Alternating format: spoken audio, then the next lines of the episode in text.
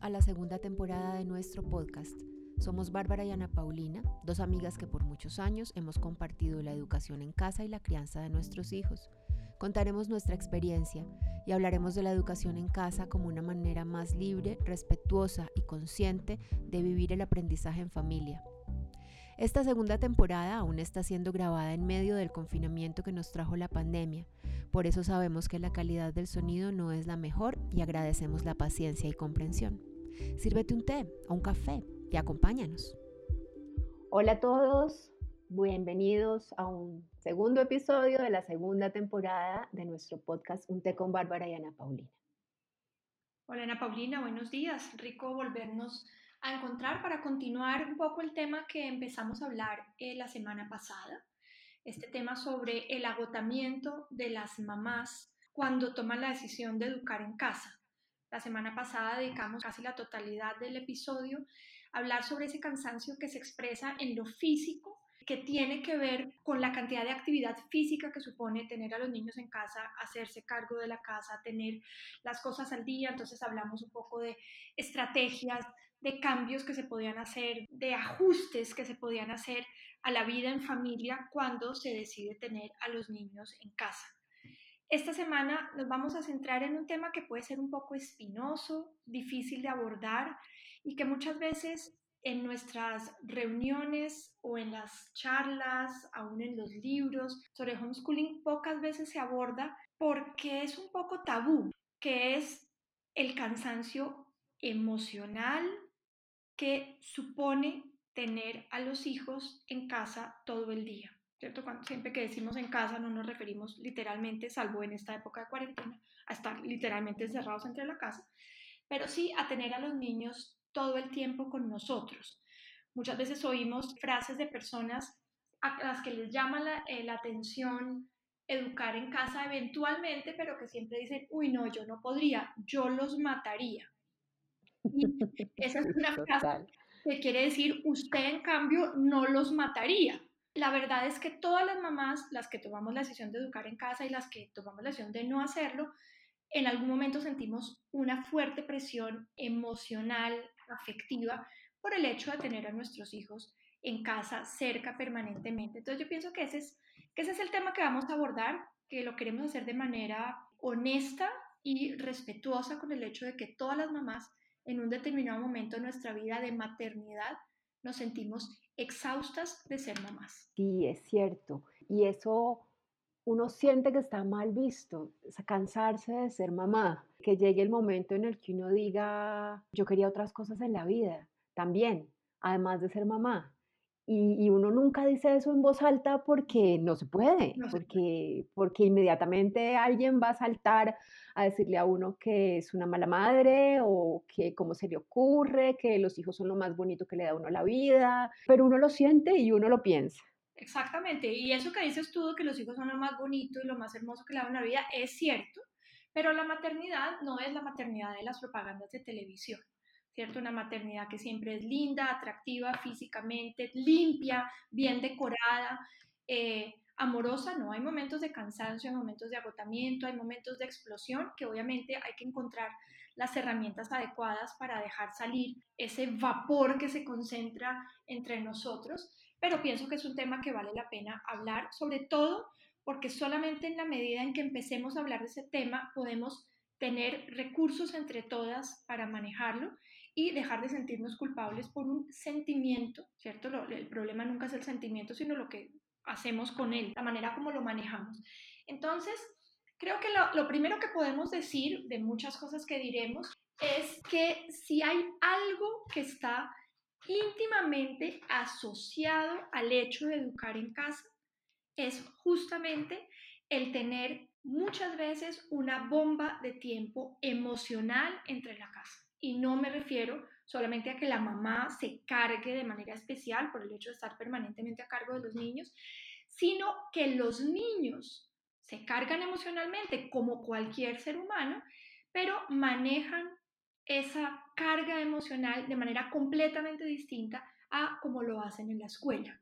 Sí, esas 24 horas, ¿no? Permanentes y que sea siempre mamá quien tenga que lidiar, acompañar, mediar los conflictos. Es pesado, es pesado para mamá. Cuando los niños van al colegio, ese, ese rol está repartido.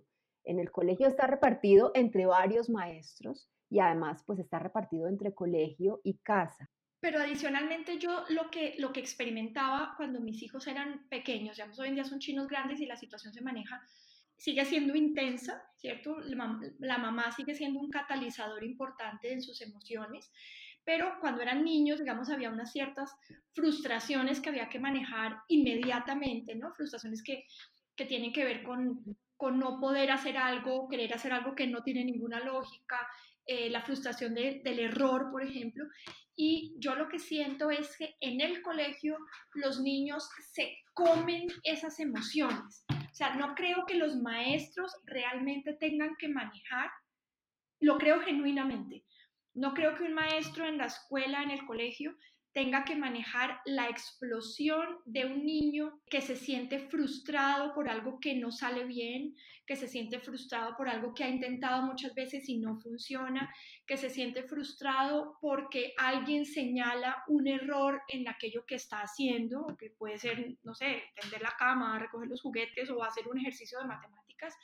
Yo creo que los niños en la escuela aprenden a contenerse por miedo al ridículo, por presión de grupo o porque definitivamente la escuela no es un lugar seguro para explotar, mientras que en la casa, en los brazos seguros de la mamá, es fácil explotar de una manera más natural y más genuina y eso es a lo que nos enfrentamos cuando estamos en casa. Muy probablemente un niño de colegio explota de toda su frustración del colegio en algún momento en casa o explota de una manera distinta en el colegio. Pero yo lo que siento es que, es que el niño que está permanentemente en casa se da, y eso está bien, un permiso de explotar digamos, con mucha frecuencia eh, y es la mamá justamente la que tiene que estar ahí soportando, no me refiero a soportar en el sentido de aguantar, sino de darle soporte a esa, a esa frustración. Sí, utilizaste un término que yo uso mucho y es el lugar seguro. Cuando una mamá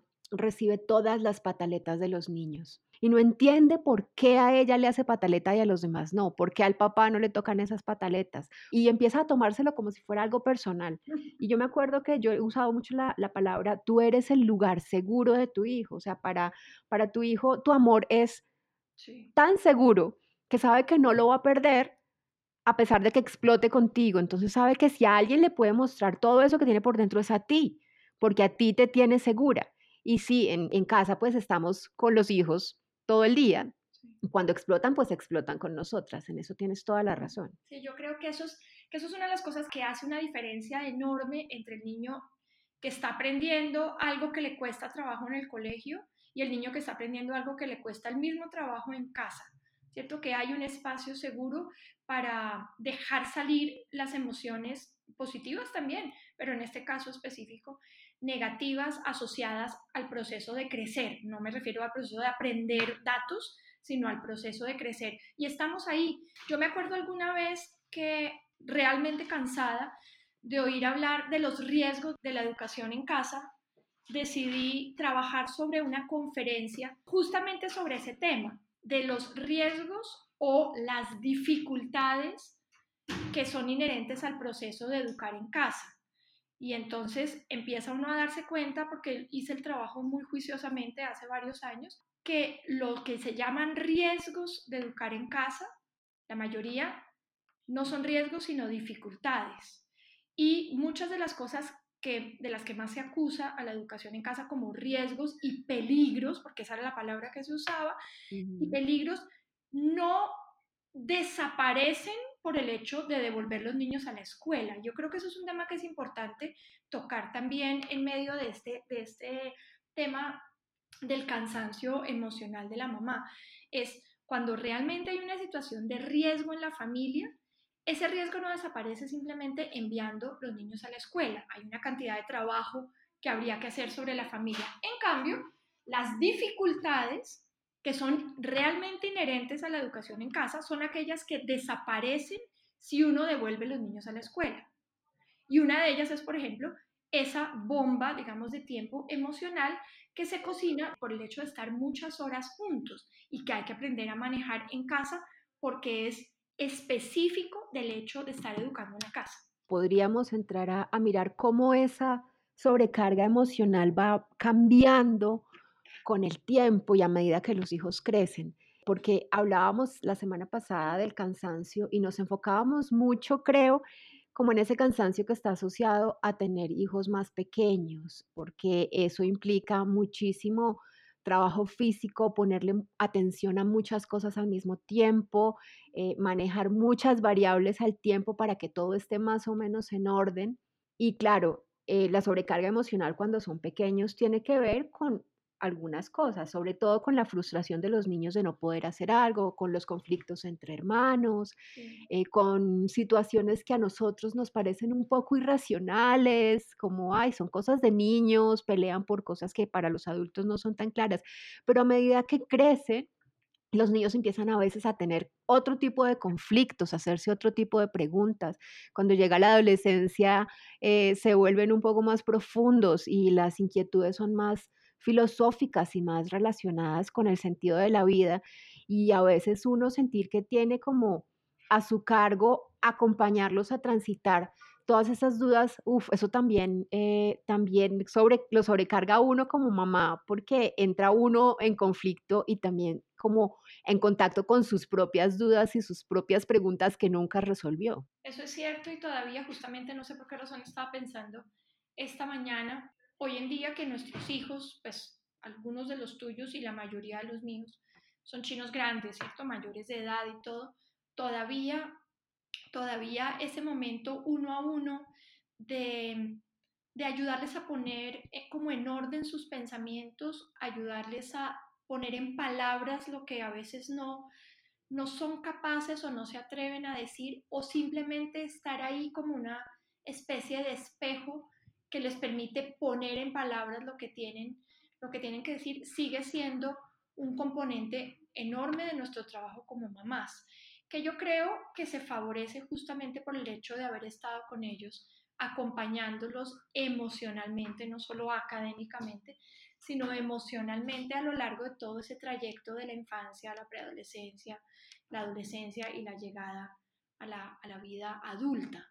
Sí, claro, ese vínculo que se logró crear con ellos es básico a la hora de acompañarlos en la vida adulta. Uno no se lo imagina cuando los tiene pequeños, cuando pasa todas las horas con ellos, cuando les escucha sus historias, cuando se interesa en sus mundos propios y al final eso es lo que está construyendo.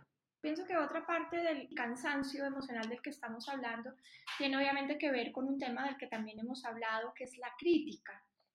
Y la crítica, como también lo hemos dicho muchas veces, es más dañina entre más cercana sea, ¿cierto? La vecina de la casa 23, que le parece que uno no debería educar a los hijos en la casa, no afecta tanto como la vecina de la casa vecina o alguien de la familia, una amiga cercana, la mamá, la pareja de manera especial y por supuesto la crítica que uno mismo se hace, que de eso hablamos un poco tangencialmente en la sesión pasada.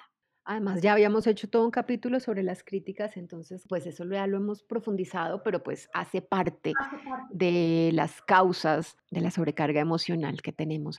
Hay algo que también a veces se nos olvida tener en cuenta con los grandes, no sé, y nos puede generar culpa en ciertos momentos y es el tiempo que dedicamos a pasar con ellos. A los chiquitos les dedicamos mucho tiempo porque ellos lo piden, pero creo que los adolescentes y los grandes también necesitan la misma cantidad de atención de parte nuestra, pero no la piden. Entonces nos toca a nosotros como estar atentos de mantener un contacto permanente. A veces eso también puede cansar mentalmente, como lo que te decía, puede, puede causar de pronto un poco de culpa decir hoy no, hoy he estado muy alejada y como las mamás y las mujeres en general somos expertas en echarnos culpas, en sentirnos culpables de todo, creo que se podría hacer otro elemento ahí que se suma. Ese es el otro aspecto que agota y que eso sí no es para nada exclusivo de las mamás que educamos en casa o en familia, que es la culpa. Yo pienso que hay dos sentimientos que están muy ligados a la maternidad, que es la culpa y el miedo que se retroalimentan además. Y pienso que, que una de las, de las, así como la semana pasada dijimos, listos, esto es digamos la problemática y ahora hay que empezar a saber qué ajustes se pueden hacer, que no sea este episodio simplemente descubrir que el agua moja, sino ponerle un poco palabras a eso que nos cuesta tanto trabajo decir y por otro lado encontrar entre todos diferentes maneras de manejar ese cansancio emocional. Y una de las maneras que pienso yo puede ayudarnos es esa identificación del problema, el reconocer que es algo que existe, que es normal, que nos pasa a todos, que hay que aprender a encontrar obviamente maneras de, de desahogarse que sean constructivas y al mismo tiempo saber que parte de lo que aumenta la presión es esa voz interior que nos dice, usted no sirvió para esto y esto hay que votarlo, ¿cierto? Eso también hablábamos la semana pasada. Pienso que separar el trigo de la paja y saber que estos sentimientos son normales, que hay que darles una salida, digamos, correcta, pero que al mismo tiempo son parte del aprendizaje para todos. Yo creo que, que sirve mucho cuando uno, esas mismas conversaciones que uno tiene con los hijos, porque ellos están frustrados, porque ellos están calma, eh, cansados, porque uno trata de ayudarles a poner en palabras lo que les está pasando, debe ocurrir también con la mamá, incluidos los hijos, ¿cierto? Puede haber momentos en que uno diga, es que estoy agotada, estoy agotada por esto. Si me has notado irritable, es porque estoy irritable. ¿Cierto? Si pegué un grito hace un rato, por favor, perdóname, no debería haberlo hecho, pero estoy muy mortificada por tal o tal cosa. Pienso que nos cuesta todavía mucho trabajo hacerlos a ellos, no, culpabilizarlos de nuestros sentimientos, pero sí hacerlos partícipes en la solución. De acuerdo, es algo que no nos enseñaron, ¿verdad? Como a reconocer nuestros sentimientos y ponerlos en palabras y hablar de nosotros. Entonces la situación es estresante. Los niños normalmente cuando ven a la mamá explotar inmediatamente creen que ellos son los culpables, pero ser capaces de decirles, exploté lo que acabas de decir por esto, porque me siento así, porque estoy cansada, porque estoy agobiada, porque estoy preocupada. Y ese es un ejercicio que tenemos que hacer. Hay que aprender a hacerlo y se puede hacer más fácil con, con un confidente, creo yo, con una amiga o con la mamá o con la hermana, si es la persona a quien uno le tiene confianza. Aprender a, a poner uno sus sentimientos en palabras y identificarlos. Y si uno ya logra hacer eso con, con otro adulto de confianza, puede dársele más fácil hacerlo con los hijos, pero pues siempre es importante ser capaz de decir cómo me siento y saber que la situación genera una reacción en mí, pero, pero lo que yo estoy sintiendo no es directamente culpa de mis hijos, sino de la reacción que esa situación genera en mí. No sé si es muy confuso lo que estoy diciendo. Para mí es clarísima. Y yo creo que aquí mm, tal vez el, el botiquín de primeros auxilios es justamente el construir al mismo tiempo que construimos nuestra maternidad y al mismo tiempo que le ayudamos a nuestros hijos a construirlo, construir el vocabulario de, las, de los sentimientos. Yo estoy de acuerdo contigo en que nosotros no fuimos una generación educada en eso, pero estamos obligados a darles esa herramienta a nuestros hijos, que es a medida que les enseñamos a ellos a construir un vocabulario de sus, propias, de sus propios sentimientos y a ser capaces de expresarlos en palabras de manera clara, contundente y al mismo tiempo respetuosa, estamos obligados a construir ese mismo vocabulario y utilizarlo nosotros mismos en nuestras propias frustraciones, porque es supremamente peligroso la mamá con el botiquín de primeros auxilios permanentemente disponible para todos los demás pero que nunca en la vida recibe ese botiquín para sí mismo. De acuerdo, y creo que otro elemento importante que debería estar en ese botiquín es lo que acabo de mencionar, una posibilidad de alejarse de la situación, aunque sea solo por una llamada telefónica con alguien o una salida a tomar un café, poder alejarse, tomar distancia y que haya alguien con quien hacerlo. Yo me acuerdo que, que Alejandro, mi esposo, decía que su mamá hacía una cosa que era completamente sabia y era que cuando había una situación así como que la tenía desesperada en la casa, decía, cojo la camioneta y me largo. Y cogía la camioneta y se iba.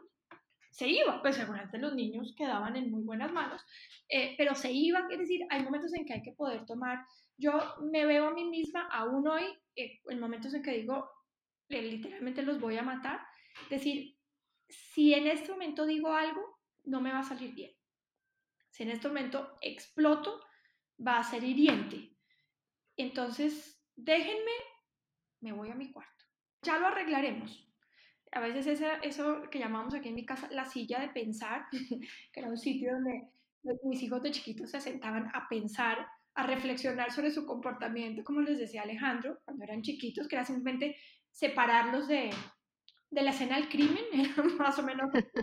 Sigue siendo válido cuando uno es grande. Yo lo veo con mis hijos que muchas veces es como, no, ahorita mejor no hablemos.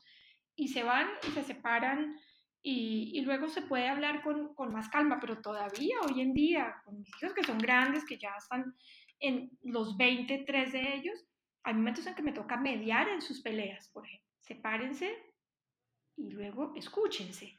Entonces, pienso que ese, ese botiquín de lo que dices tú, ¿no? De, de un confidente, que para ellos es también válido, y un botiquín de palabras eh, que le pongan nombre a eso que estamos sintiendo. Una herramienta que no para todo el mundo es fácil, pero que definitivamente hay que comprar en cualquier familia que quiera tener salud mental, que es la capacidad de pedir perdón y de dar el perdón cuando se está pidiendo, ¿no? Eso es algo que pareciera muy obvio, pero es supremamente difícil para muchísimas personas, ser capaz de pedir excusas y es parte ineludible del botiquín, ¿no?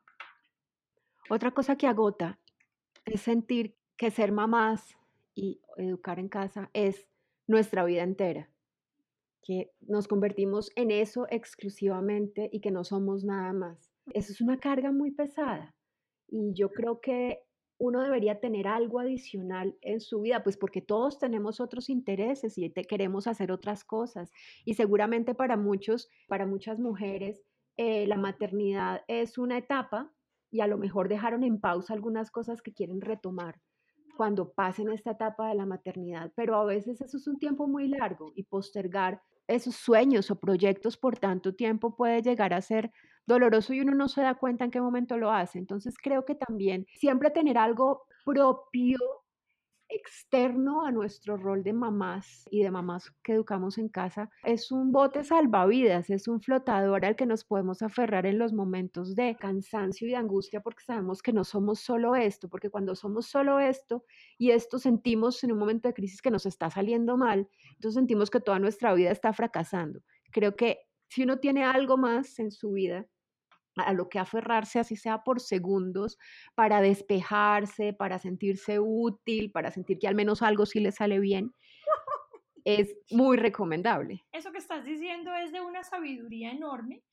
Eh, muchas de nosotras hemos encontrado una cantidad de, de cosas que nos gustan y que nos apasionan y que se pueden convertir en nuestra vida cuando educamos en casa sí, totalmente. Justamente el tema de educar en casa se convierte en nuestro tema, más allá de hacerlo, ¿cierto? De estar con los niños y ser ese lugar seguro y ayudarles a encontrar las herramientas que necesitan, no me refiero a emocionales, sino académicas, por ejemplo, ayudarles a construir lo que quieren construir, que a veces es emocional, a veces es un sueño y a veces es simplemente un castillo de Lego. Aparte de eso, para, para muchas de nosotras, y lo digo especialmente por ti, eh, se convierte en el tema, ¿no? En, en, eso que nos apasiona y que se vuelve para nosotras en esa ventana al exterior que es indispensable, ¿cierto? Una casa sin ventanas abiertas es completamente asfixiante y esas ventanas abiertas que queremos brindarle a nuestros hijos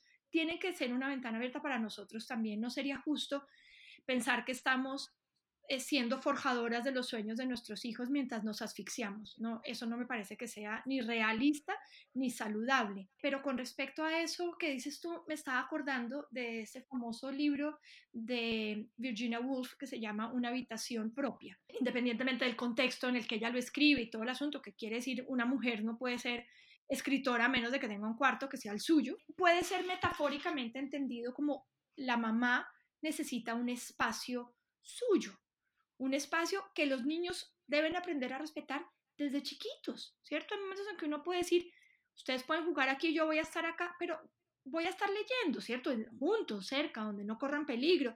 Voy a estar leyendo, hagamos el juego que traten de no interrumpirme. Y eso son cosas que uno tiene que empezar a construir poco a poco, porque es puro como dicen que si uno que si hay una cambio de presión en el avión, uno se debe poner la mascarilla primero.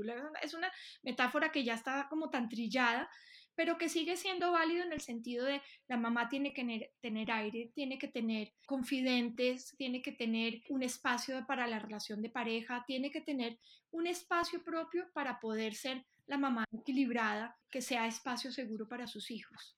En la película Amazona, que es una película muy fuerte, eh, la protagonista en algún momento dice, es que lo más importante en la vida de uno es la vida de uno. Pero cuando somos mamás, lo más importante en la vida de uno son los hijos. Y es muy difícil darle valor a la vida de uno por encima de los hijos sin sentirse culpable, pero creo que eso sí hay que tenerlo en cuenta, hay que intentarlo por lo menos. Sí, yo no sabría decir en esto si la vida de uno debe ser más importante. Pues no digo todo el tiempo, pero sí entender que uno no desaparece como persona como mujer, como individuo por ser mamá. Sí, es, es, obvio que dependiendo de la etapa, dependiendo de la edad, dependiendo de las circunstancias, la vida del hijo está por encima, ¿cierto? Es, es obvio, cuando uno tiene un recién nacido, uno no se cuestiona, ¿será que dormí la cantidad de horas suficiente? ¿Será que estoy siendo yo? No, uno es el todo de ese hijo, pero pues el hijo está llamado a irse desprendiendo poco a poco. Pienso que, que hemos abordado temas que son importantes, Creo que hay mucho para pensar, mucho para reflexionar y mucho sobre todo para permitirnos como mujeres hablar de estos temas. Yo me acuerdo hace muchísimos años cuando hacía reuniones de lactancia, la lactancia es tan hermosa como es tan hermoso educar en casa, que muchas veces nuestras reuniones se reducen a hablar de los beneficios de, de la maravilla de lo que estamos haciendo, del piso seguro que estamos creando para nuestros hijos, de la manera como su autoestima va a estar fortalecida por las decisiones que estamos tomando. Y pocas veces se habla de esos momentos grises, difíciles, dolorosos, hasta hacer que las mamás que lo sienten, es decir, todas, pero en secreto, nos sintamos inadecuadas para el rol que estamos cumpliendo. Bueno, como dice Bárbara, de esto siempre habrá mucho más que decir y mucho más que seguir profundizando. Las dejamos, creo yo, sobre todo a las mujeres con inquietudes para que se lo piensen, también para que de cierta forma se sientan un poco más tranquilas con sus propios sentimientos y sus propias emociones. Qué rico haber vuelto a hablar de esto y haber vuelto a nuestro podcast. Y me despido y seguimos escuchándonos la próxima semana. Lo mismo me despido yo, Ana Paulina, gracias por crear todo este espacio virtual para seguirnos encontrando y nos vemos la próxima semana.